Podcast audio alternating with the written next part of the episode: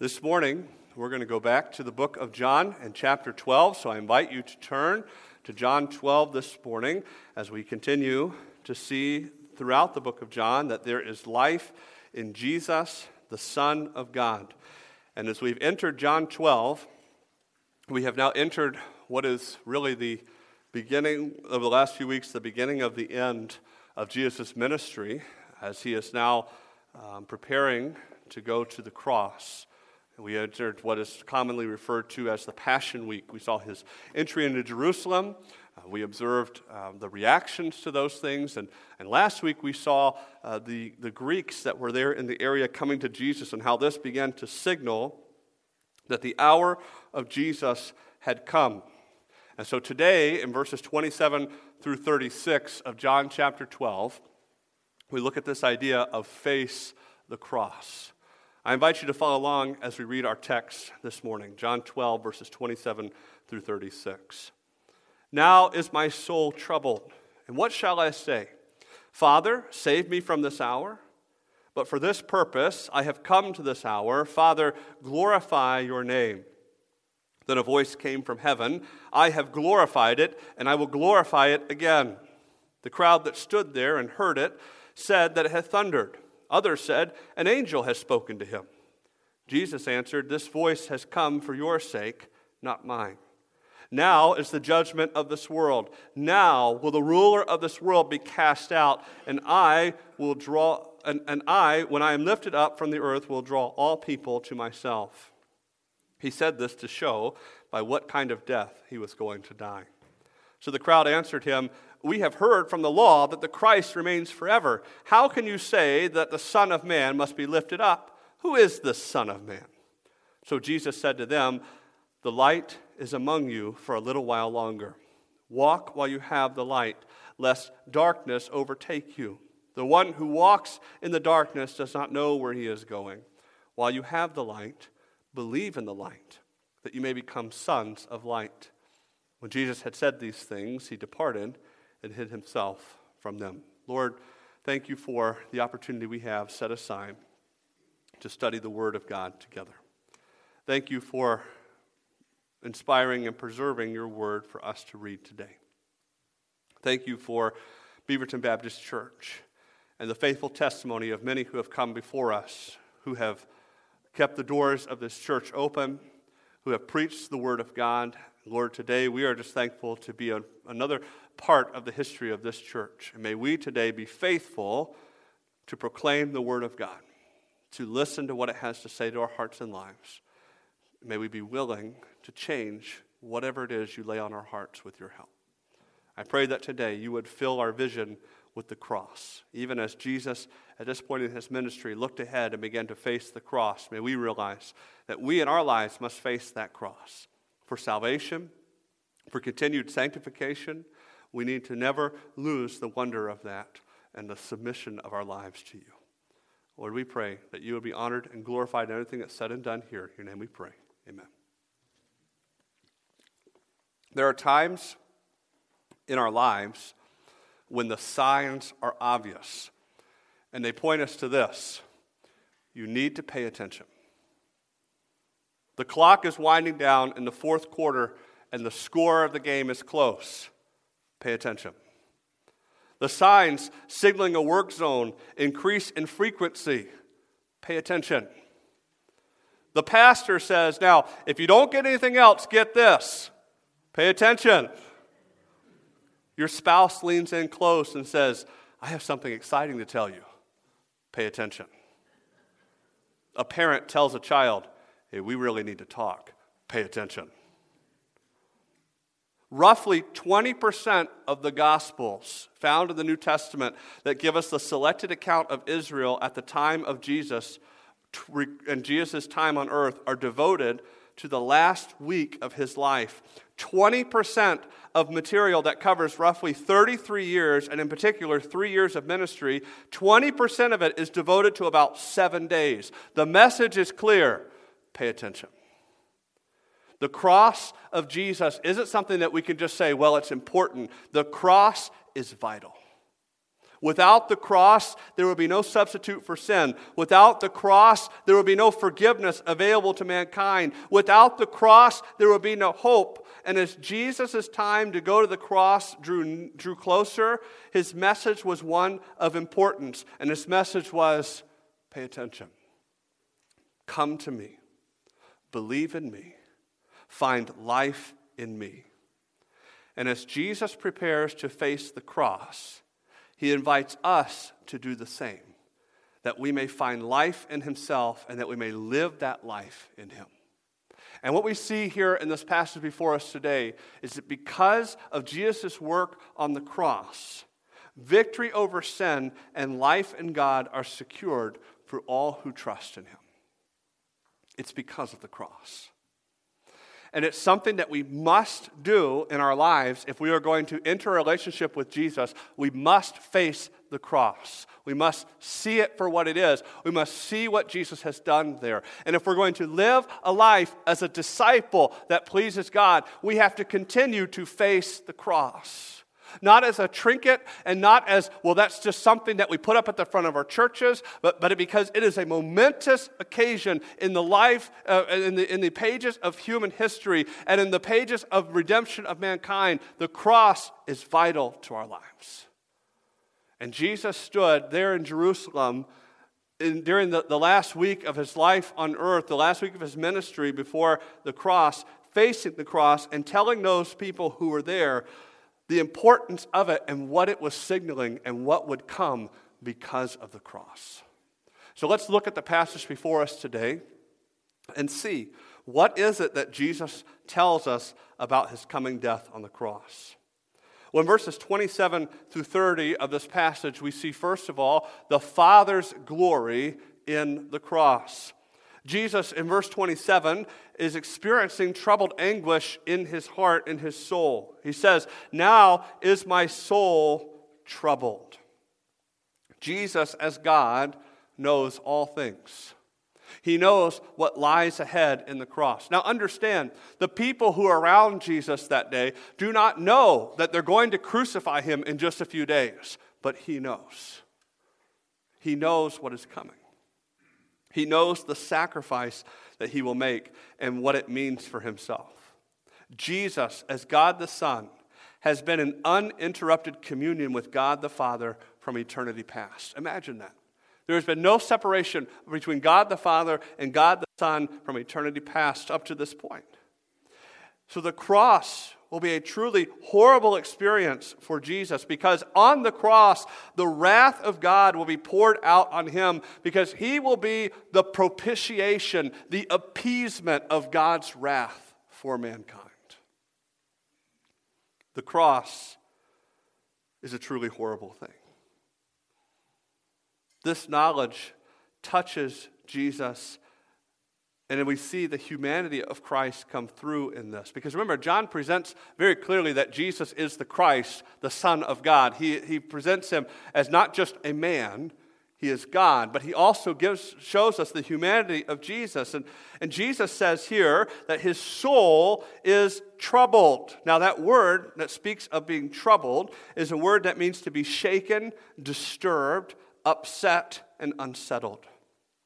If you're familiar with what the Gospels record about Jesus' night in the, in the Garden of Gethsemane and things that, that he experienced there, the, the same emotions and anticipations are seen here in this statement that Jesus makes in verse 27. The cross came with great weight. It came with great shame. It came with a burden that no mere human could bear. But Jesus, made in the likeness of men, would bear it for us. The writer of Hebrews says in Hebrews 2, verses 14 and 15, Since therefore the children share in flesh and blood, he himself likewise, that is Jesus, partook of the same things, that through death he might destroy the one who has the power of death, that is, the devil, and deliver all those who through fear of death were subject to lifelong slavery. Jesus was made like us but he is still God. He is above us. And he came to pay the price of our sin. Jesus, 100% God and 100% man, did not look forward to the agony of the cross. At the same time, his love for us and his obedience to the Father drove him to the cross, and he did not avoid it. Jesus continues here as he talks about the Father's glory in the cross. In verses 20, the second part of verse 27 into verse 28, we see the, the glorified resolve of Jesus as he faces this. He says, What shall I say? Father, save me from this hour. But for this purpose I have come to this hour. Father, glorify your name. Jesus agonizes over the cruel death that awaits him in just a few short days. However, he expresses his mission and purpose in the hypothetical questions that are proposed here and presented in verse 27. Jesus says, What will he ask the Father? What shall he say to the Father?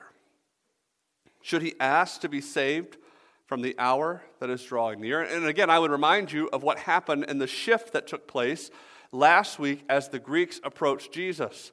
All throughout John, the hour of Jesus had not yet come. But as the Greeks came to approach Jesus, we saw the shift that happened in that passage that Jesus says, My hour has come. And what is that hour? That is the hour that he would go to the cross, that he would pay the price of sin's penalty, that he would pay, that he would satisfy the wrath of God. The time is drawing near when Jesus would be lifted up. And as Jesus looked ahead to this impending moment in his life, the question is legitimately asked what will he ask? When we are troubled in our souls, what do we ask? Will Jesus ask the Father to remove this from him? Will he shy away from the price of Calvary? Will the work go unfinished? And these hypothetical questions that are asked, there is an answer that resounds, and the answer is no. That is not what Jesus will ask. Jesus made it crystal clear this is the purpose for which he has come. What did he say here? But for this purpose I have come to this hour.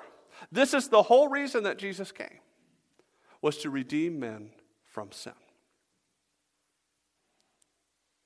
And though it would be an indescribably awful experience, he would despise the shame, looking ahead to the joy that would follow. You see, the work of the cross is what gives you and I new life in Jesus. The work of the cross is what motivates believers to continue on in the Christian race. The writer of Hebrews also said in Hebrews 12, Therefore, since we are surrounded by so great a cloud of witnesses, let us lay aside every weight and the sin which clings so closely, and let us run with endurance the race that is set before us, looking to Jesus, the founder and perfecter of our faith, who for the joy that was set before him endured the cross, despising the shame, and is seated at the right hand of the throne of God. The joy that was set before Jesus is not just glorification with the Father, it is also the adoption of all those who trust in Him. That is the joy of Jesus. Because heaven rejoices at each soul saved from sin by the gracious gift of God. And the writer of Hebrews tells us Christian, as you live this life, as you continue on in this temporal world, looking ahead to heaven, look to the cross. Look to what Jesus did. He talks about how we are surrounded by so great a cloud of witnesses. And I don't know about you, but sometimes you think about these people up there cheering you on, right? That's really not what Hebrews is telling you. I hate to burst your bubble if you thought all of the you thought Moses and everybody was saying, go, go, go, right? What they are witnesses to, they're witnesses to following Jesus, following God is worth it. Trusting in Him will lead you there. They're witnesses that God is who He says He is and keeps His promises. What motivates us isn't them, what motivates us is what Jesus has done for us. Look to the cross. But the joy that Jesus would experience was preceded by a terrible cost. But what was the motivation of this cost? He says in verse 28 Father, glorify your name. The desire of Jesus is that the Father, God the Father, would be glorified.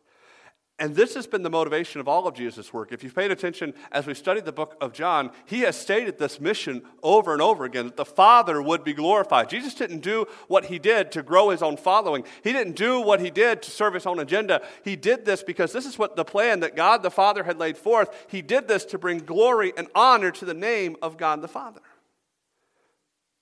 The one who seeks to do the will of God and not his own will is the one who glorifies God. And here, Jesus once again says that he will glorify the Father. And that's the thing about the cross. One of the things we have to realize about the cross is the cross isn't about you and it isn't about me, it's about the work of God.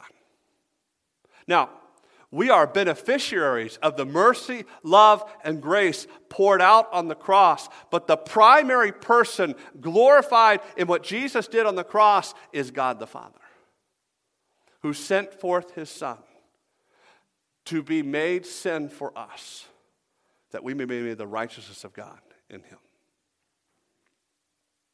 This was his plan of redemption for fallen man. You see, the cross isn't about me and what can I get out of it. It's about what God has done on my behalf. It's about the finished work of Jesus Christ. And you know what? It isn't because he was overpowered or had no choice. It is because he willingly submitted himself to the will of God the Father. Remember this Jesus was no victim of his circumstances. He had stated this earlier in John chapter 10, verses 17 through 18. For this reason, the Father loves me because I, what? Lay down my life. Why? That I may take it up again. No one takes it from me, but I lay it down of my own accord. I have authority to lay it down, and I have authority to take it up again. This charge I have received from my Father.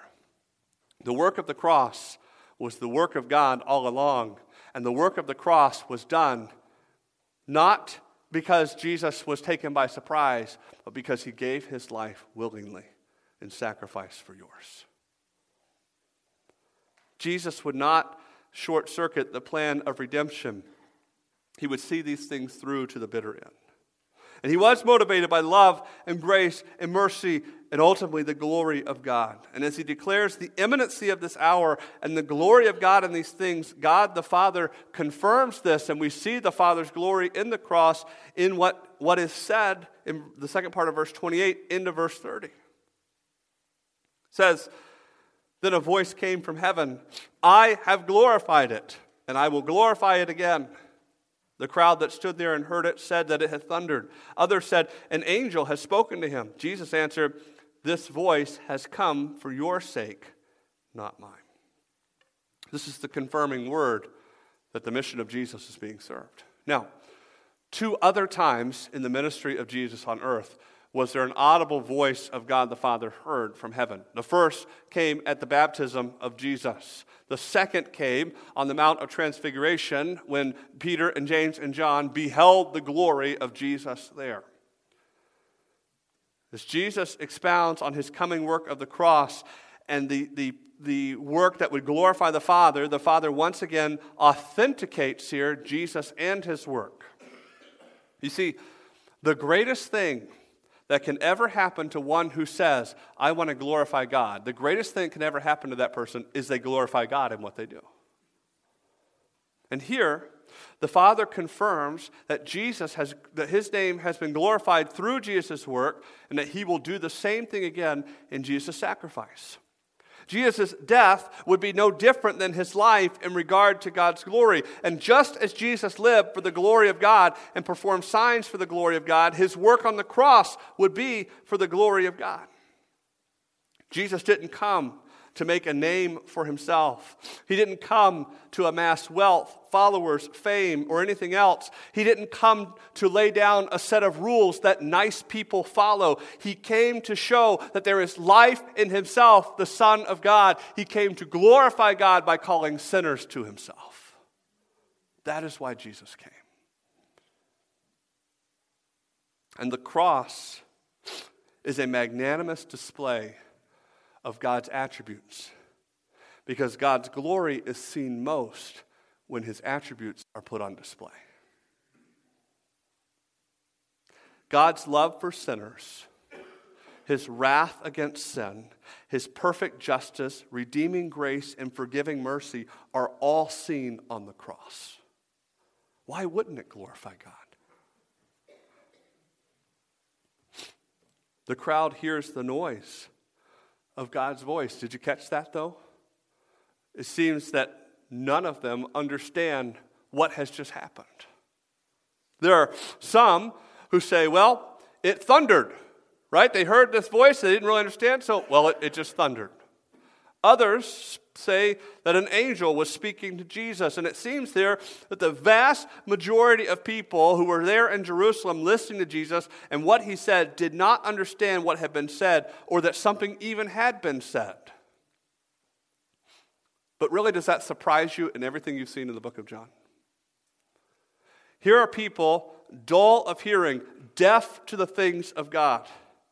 They failed to hear and understand the written word of God how could we expect they would hear God's voice?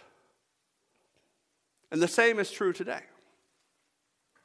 People clamor for more revelation from God. They call for signs and wonders and miracles and voices. And if God would just do this, then I would believe him. They claim that, that they see something that would convince them that God is real. But as one pastor said, the issue is that God that the issue is not that God is silent, but that fallen sinful people are deaf. My friend, if you will not hear the word of God, if you will not listen to what God has said and revealed here, then you have no other hope. This is the answer. This is what God has said. 1 Corinthians 2:14 Paul says the natural person does not accept the things of the spirit of God for they are folly to him. And he is not able to understand them because they are spiritually discerned. You see in our natural sinful state we have no ability to perceive the things of God. You say, Well, that's really great. You just told me I need to listen to the Word of God, and then you just told me I can't understand it. Thanks a lot, right? But here's the wonderful thing God uses His Holy Spirit in our lives to illuminate His Word, to show us who we are and who He is, and our need to trust in Him. My friend, if you will open the Word of God and you will ask God to use His Word to speak to you, and you will ask Him to use His Word to show you what He wants you to know, He will use His word in that way in your life. It is a supernatural work of God's grace and His mercy in our lives. And that is true for one who doesn't know God, who is seeking God. And that is true also for the Christian who wants to know God more. Christian, don't open this Bible like a textbook and say, okay, what is the next passage I'm assigned to read today? Come before God and say, God, use your word in my heart today. Now, I would advise you as a Christian to have a, a method to how you study the Word of God. You know, don't, don't say, God, show me something today, and just open it and start reading, right? Because there is, by the way, a natural point in your Bible where it's probably going to open to, and you're going to read the same thing over and over. Not that that's bad, right? But you should be familiar with more than just one or two sections of the Word of God. But as you open to where it is you read the Word of God today, ask God, teach me, show me, Use your spirit to illumine your word in my heart today. And I will tell you that the more you read God's word, the more you humble yourself and ask Him to, to teach you these things, the more you'll realize you didn't see before. The more you realize how God will use that word in your life today as He hasn't before. God is not silent, and He will give you the grace to understand His word. But you must come to the realization that what you need is right before you. The people in Israel, in this passage, didn't quite understand this truth. They didn't understand that what they needed was standing in right in front of them. But God continued to show them His grace, and He continued to give them evidences of His identity and His plan through Jesus. And so Jesus states there that the voice that they had heard from heaven did not come for his sake, but for theirs. He didn't need the reassurance that he was the Son of God fulfilling the plan of God. God confirmed that for the people who were standing there. And even if they didn't understand the words, and even if they didn't realize that God had spoken, the evidence still remained. A voice had come from heaven. And now Jesus shares more of what the cross will do. With the glory of God seen in the cross, the glory of God the Father, and Jesus now shares the purposes of the cross. There are three that Jesus lists here in verses 31 through 33. The first one comes in the first part of verse 31, and that is the judgment of the world. Jesus says, Now is the judgment of this world. Jesus faces the cross with anticipation and consternation, but he also faces it with resolve, knowing that God will be glorified. And so here are the victories that come out of the work of the cross. First, the first victory is judgment upon the world. Now, the Jews, God's chosen people, will be a microcosm and a representation of the world in the events that are about to unfold in the next little bit of Jesus' life. They would soon pass judgment on Jesus, condemning him to death. And though they seemed to be the ones who were passing judgment on Jesus, instead it would be the opposite. He, they would be the ones who would be judged by Jesus' work. Their sinful actions will be judged by the holy God. You see, the world thinks it can pass judgment on Jesus and his followers, but in reality, it is Jesus who will appear and who will be their ultimate judge. Jesus has already stated that, I believe it's in John chapter 5, where Jesus already states that God will give him the judgment of the world. All must appear before him. The cross is what brings this about. The cross is what finishes the mission of God. Jesus was given the keys to declare sentence on all who reject him. So, how does this work out? Well, number one, for the one who places faith in Jesus, his sin is judged in Jesus' finished work. If you place your faith in Jesus Christ's finished work on the cross, that he died and rose again and sits in heaven with the Father, that you confess that you are a sinner, that you repent from that sin, that you believe in Jesus and place your faith in him and him alone, the judgment of your sin is placed on the cross. Jesus took it for you. I used that word earlier. He became the propitiation for your sin. That's a big word. It's an important word for your theology, by the way. So maybe we should all practice it, right? Propitiation. You try it. Okay, now, I won't make you spell it, okay? You can type it into Google. But it's a word that means appeasement, satisfaction of the wrath of God. God is justly angry at sin. He is taking out his wrath and vengeance against sin on the cross, on Jesus in his sacrifice. And so, what is the purpose of the cross? The judgment of the world. And if you place your faith in Jesus Christ, who is judged for your sin? Jesus is judged for your sin. But I want you to see the other side. The other side is this that if you do not place your faith in Jesus Christ, that if you think that Jesus is, is good or okay, but I'm going to try to do my own thing to get to heaven, or I reject Jesus outright and, and, and very hostily approach Jesus, you are judged by the finished work of Jesus on the cross. Because Jesus came to pay the price and you turned your back on that work. You are judged for your sin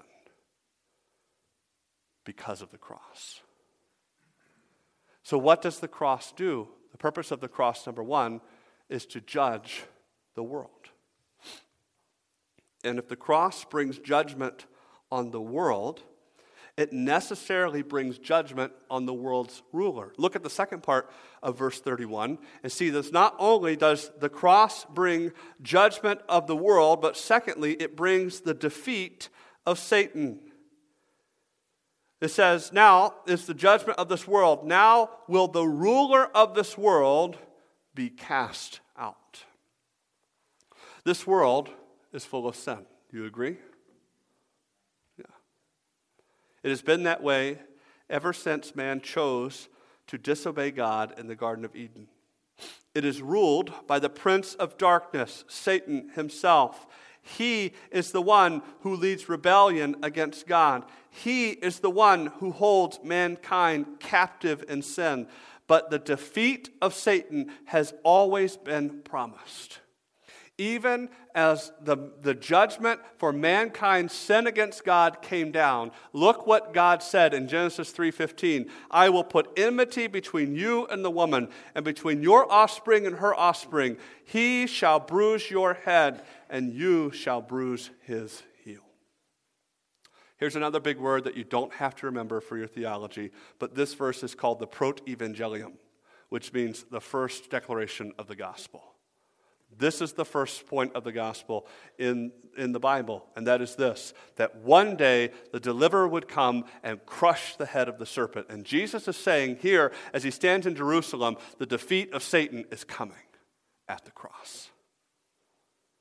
The cross secures this reality Satan will be cast out. That in Jesus there is victory over sin.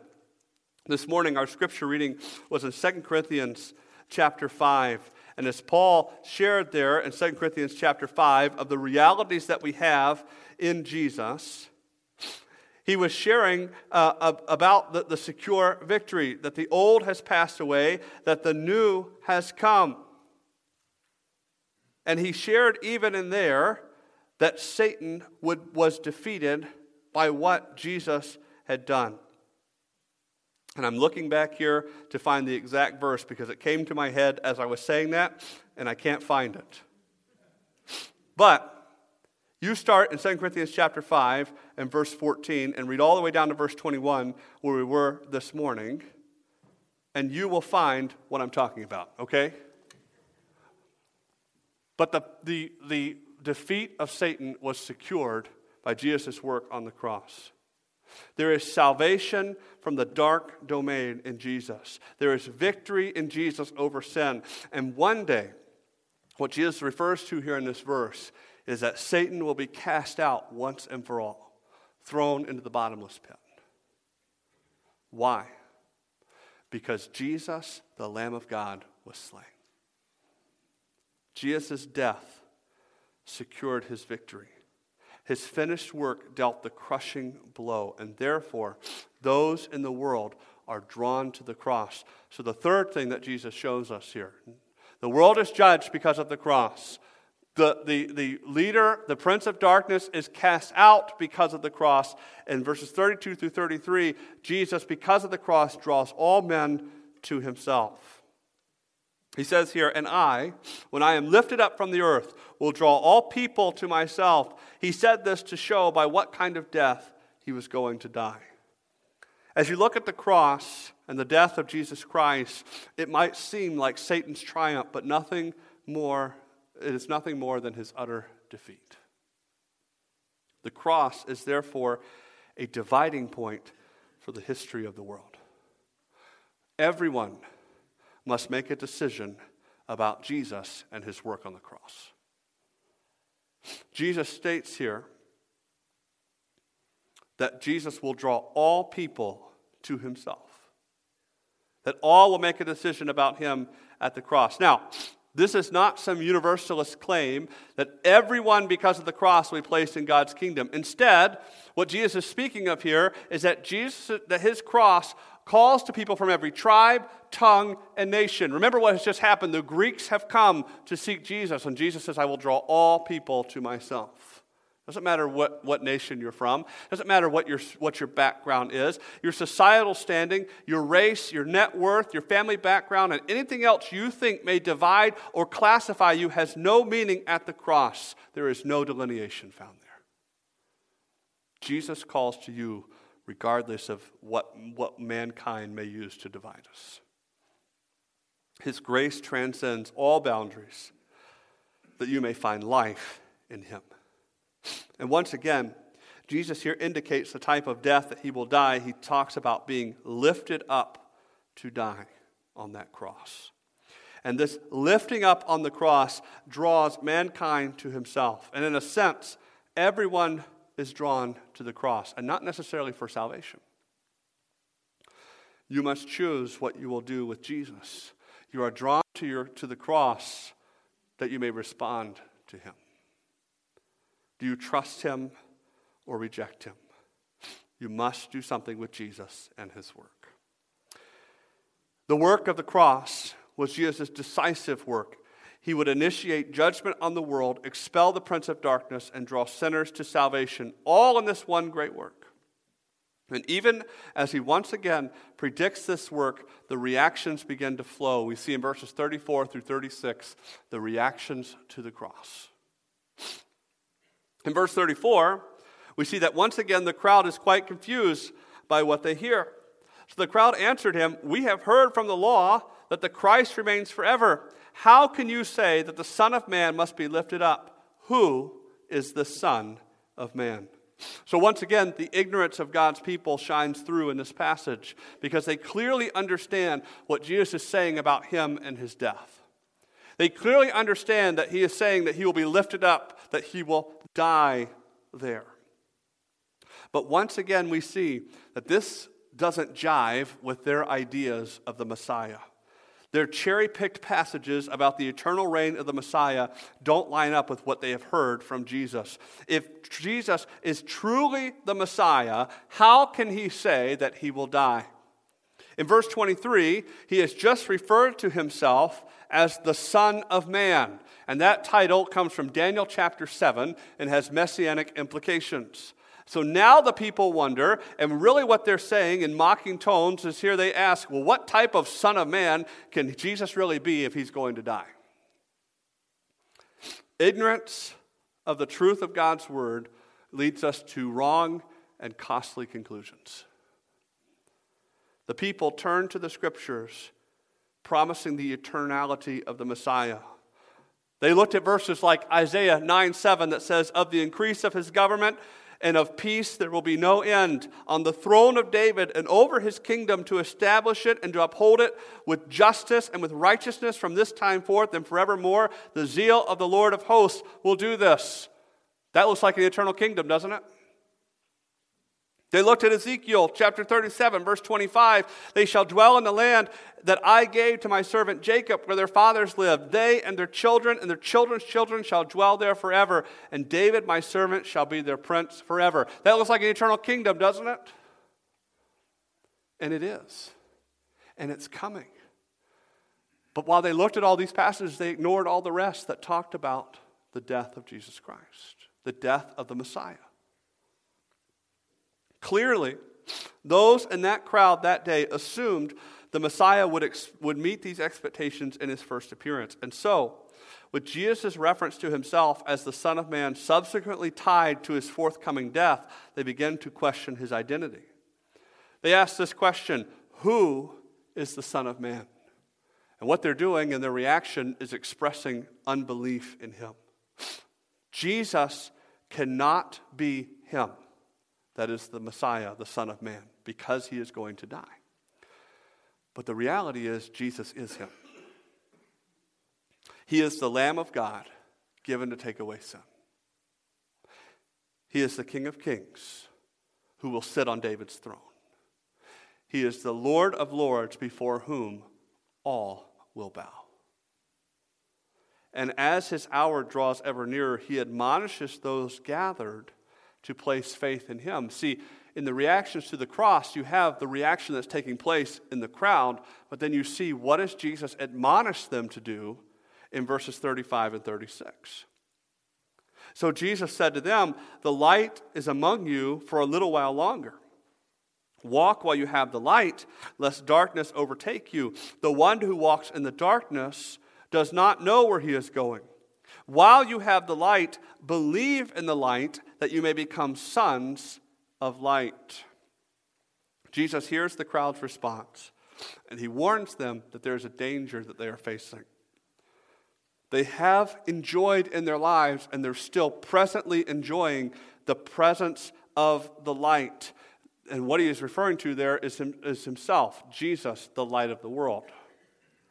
He has come to show God's light found in himself. He has come to call them to the light that they may live in him and no longer walk in darkness. However, in his coming death, he will soon depart from him. He will be crucified, he will rise again, and then soon after that, he would ascend to the Father. And they would no longer have the opportunity to interact with him in person. So the necessity of trust in him is illustrated vividly here. Jesus talks about one who walks in darkness has no idea where he is going. The picture in Jesus' day may mean a little more than it does to us today. Because there's no such thing in that time as street lights and, and neon signs and these sorts of things. People didn't travel at night when Jesus was, was alive. It just was dangerous. You, you didn't do that. You know, I grew up in the city. It didn't really matter what time of day it was. You, you, there were things you, probably places you shouldn't go at night, but you could still get around pretty well because you could see where you were going. I'll tell you, moving from Atlanta, Georgia to Beaverton, Michigan is a little bit of a shock in that regard, right? You go out at night and it is dark, right? But even darker still were the times of night when Jesus lived. And he said, Look, no one goes out in the night because you can't see where you're going. You can't determine if you're going the right way, if you'll reach your destination, or what hazards you're going to experience along the way. But Jesus says, He uses that to illustrate the darkness of sin in their lives. And He says, the presence of light changes this. You see, the light gives us assurance of all of those things. In the light, you can see where you're going, you can see what's in your way, and you can be assured that, that I'm going to get there because I, I can see where I'm going.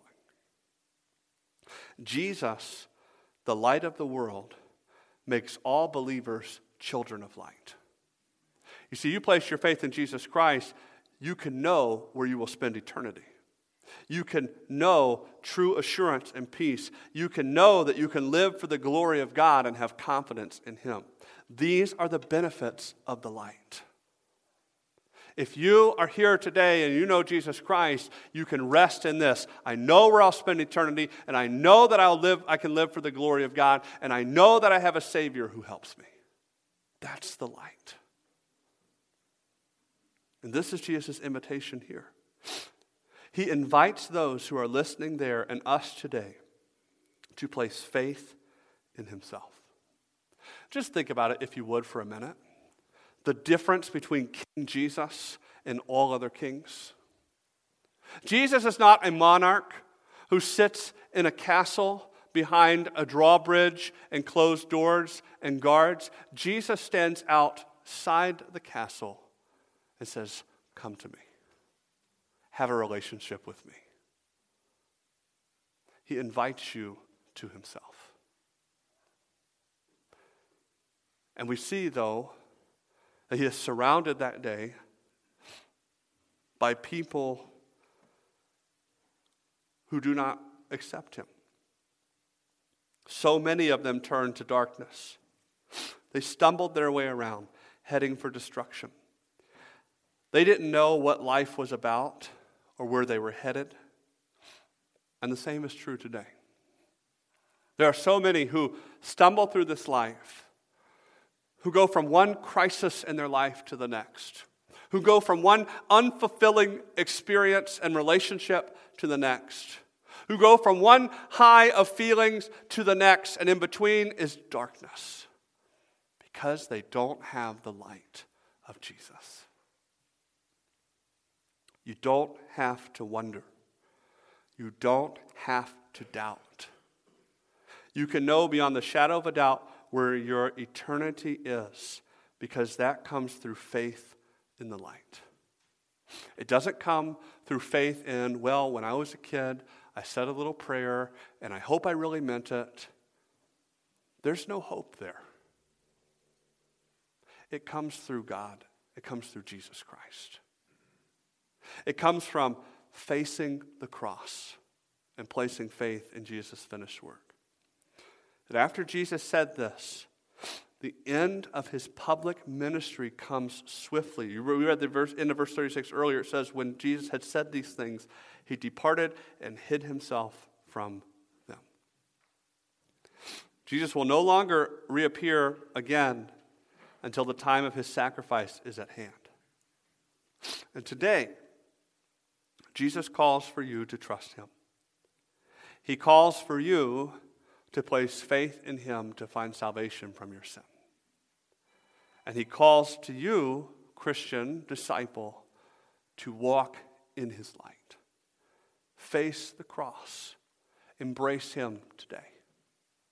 Because of Jesus' work on the cross, victory over sin and life in God are secured for all who trust in him.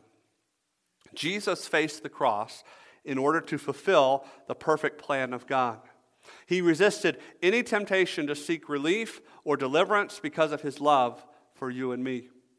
His gracious forgiveness and endless mercy drove him to Calvary's cross. And as he stood in Jerusalem preparing for that cross, he continued to call others to belief in himself. The judgment of all, the defeat of Satan, and the calling of the cross that Jesus promised in this passage have all come to pass, and all are welcome at the cross. All are judged for their reactions to the cross and Satan holds no power or sway over the kingdom of God, you can find life in Jesus, the Son of God, today. And if you know God as Savior, I would encourage you, Christian, to continue to face the cross. Give honor and glory to the Son of God who gave himself for you. He is your Lord, He is your Savior, and He is worthy of your life. Live for His honor and glory. And may the message of the cross transform our lives and lifestyles, conforming us into the image of Jesus. Father, thank you for the time we've had today to study your word together. Thank you for the cross of Jesus Christ. Thank you that Jesus endured the cross, he despised the shame and that because of him we can enjoy the joy of a relationship with you. And Lord, today I pray that you would use this passage in our hearts and lives, that you would help us to face the cross, that you would rock the hearts of unbelievers, that you would shake loose their hesitancies, their rejection of you that you would give them grace and strength. You would give them boldness to, to reach out for help, to, to talk to someone and, and get their questions answered about the gospel, that, that you would break down the walls of the hardness of their heart. You would break up the fallow ground, and that they would place faith and trust in you. They would spend eternity with you and may know your victory in this life. Lord, for Christians, that you would continue to convict us of our sins, that you would point us to the cross. Not as a blank check to do what we want to do, because, Lord, then we don't understand what grace is at all. But as a humbling, motivating reminder that through you we can live for your honor and glory in whatever we do. We pray that you would be with us now as we leave this place. Watch over, protect us. Bring us back here tonight to worship you again as we observe the Lord's Supper together. In your name we pray. Amen.